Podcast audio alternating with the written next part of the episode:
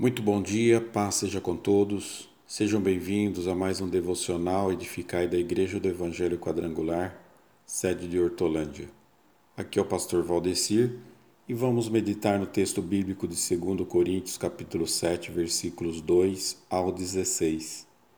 O tema da nossa meditação é a tristeza que produz arrependimento. Nesse texto, vemos que o apóstolo Paulo exorta a igreja de Corinto para que se santifique em todo o tempo. Porque as inúmeras promessas de Deus só poderiam ser recebidas mediante o temor e a santificação, e isso vale para os dias atuais também. Destaque para a chegada de Tito, pois sua presença aliviou e descansou o coração do apóstolo Paulo, que enfrentava conflitos internos e externos, e Deus usou a favor do apóstolo Paulo. Paulo também falara sobre a tristeza daquela igreja causada pela primeira carta que enviou.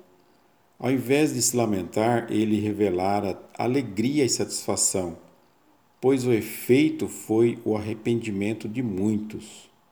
Glória a Deus. Ele aconselha também a estarem puros, santos e abandonar o jugo desigual com infiéis e a se separarem dos que não agrada a Deus só assim obterão o favor e acessarão as promessas preparadas para eles.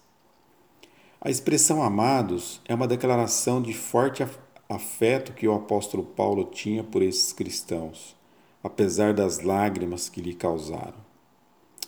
Purifiquemo-nos não é uma referência ao batismo cristão, e sim à purificação espiritual diária que os crentes devem experimentar aperfeiçoando a santidade, indica que o crescimento em santidade não é opcional.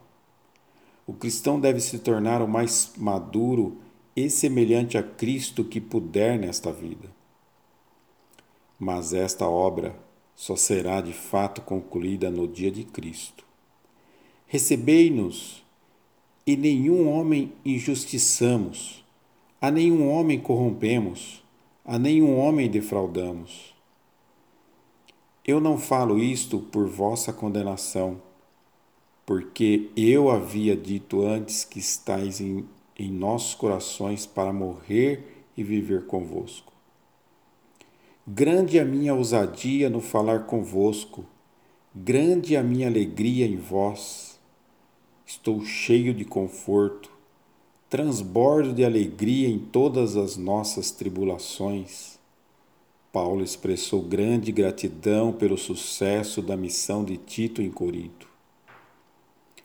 O ministério de Paulo entre os coríntios não tinha sido em vão. No final, provou ter sido bem sucedido. Porque quando chegamos à Macedônia, a nossa carne não teve descanso mas fomos atribulados por todo lado, por fora lutas, por dentro temores. Paulo já havia plantado igrejas em Filipos e Tessalônica, cidades proeminentes da Macedônia.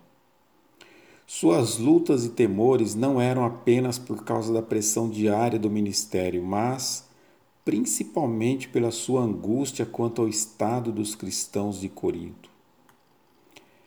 Mas Deus, que consola aqueles que estão abatidos, nos confortou com a vinda de Tito.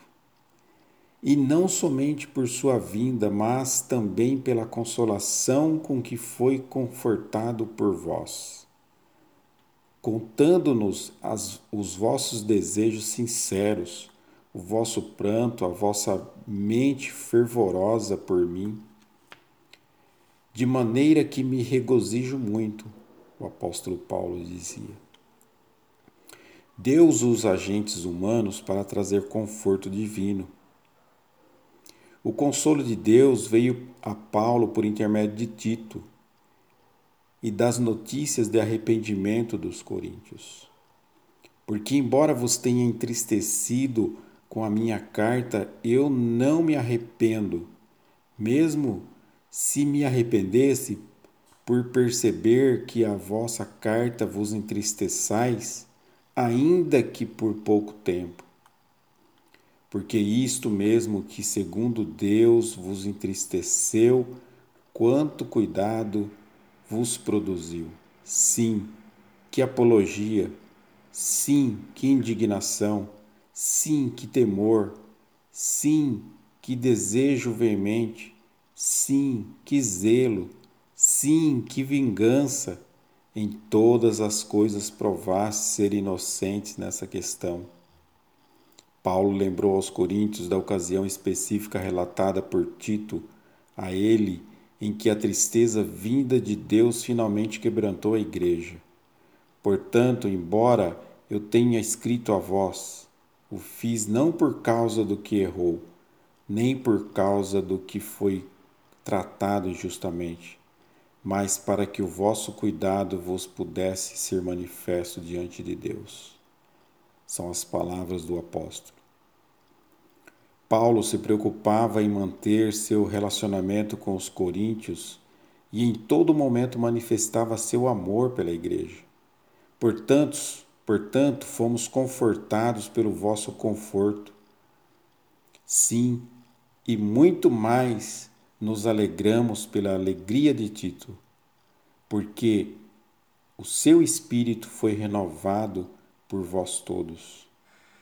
Porque se em alguma coisa me gloriei de vós para com ele, não me envergonho, mas como todas as coisas que eu falei de vós foram verdadeiras, assim também se confirmou como verdadeiro aquilo de que nos gloriamos de vós diante de Tito. E o seu afeto interior é mais abundante para convosco ao lembrar-se da obediência de todos vós, e de como recebeste com temor e tremor. Irmãos, a exortação de Paulo trouxe efeito de mudança de coração aos coríntios. Paulo predisse que cedo ou tarde os coríntios iriam se arrepender, e Tito ficou cheio de alegria quando isso se tornou realidade. Paulo mais uma vez expressa todo o seu amor e apreço pela igreja de Corinto, por seus filhos na fé. Assim também é o papel do Espírito em, nossos, em nossas vidas. O mesmo que inspirou o apóstolo a escrever essas palavras é o mesmo que arde em nossos corações hoje ao lermos essas palavras.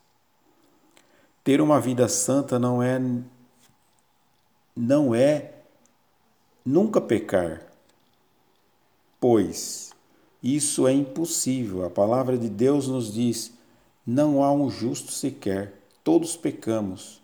E se dissermos que não temos pecado, pecamos porque mentimos. Que Deus abençoe e santifique a sua vida em nome de Jesus. Que você tenha um excelente dia.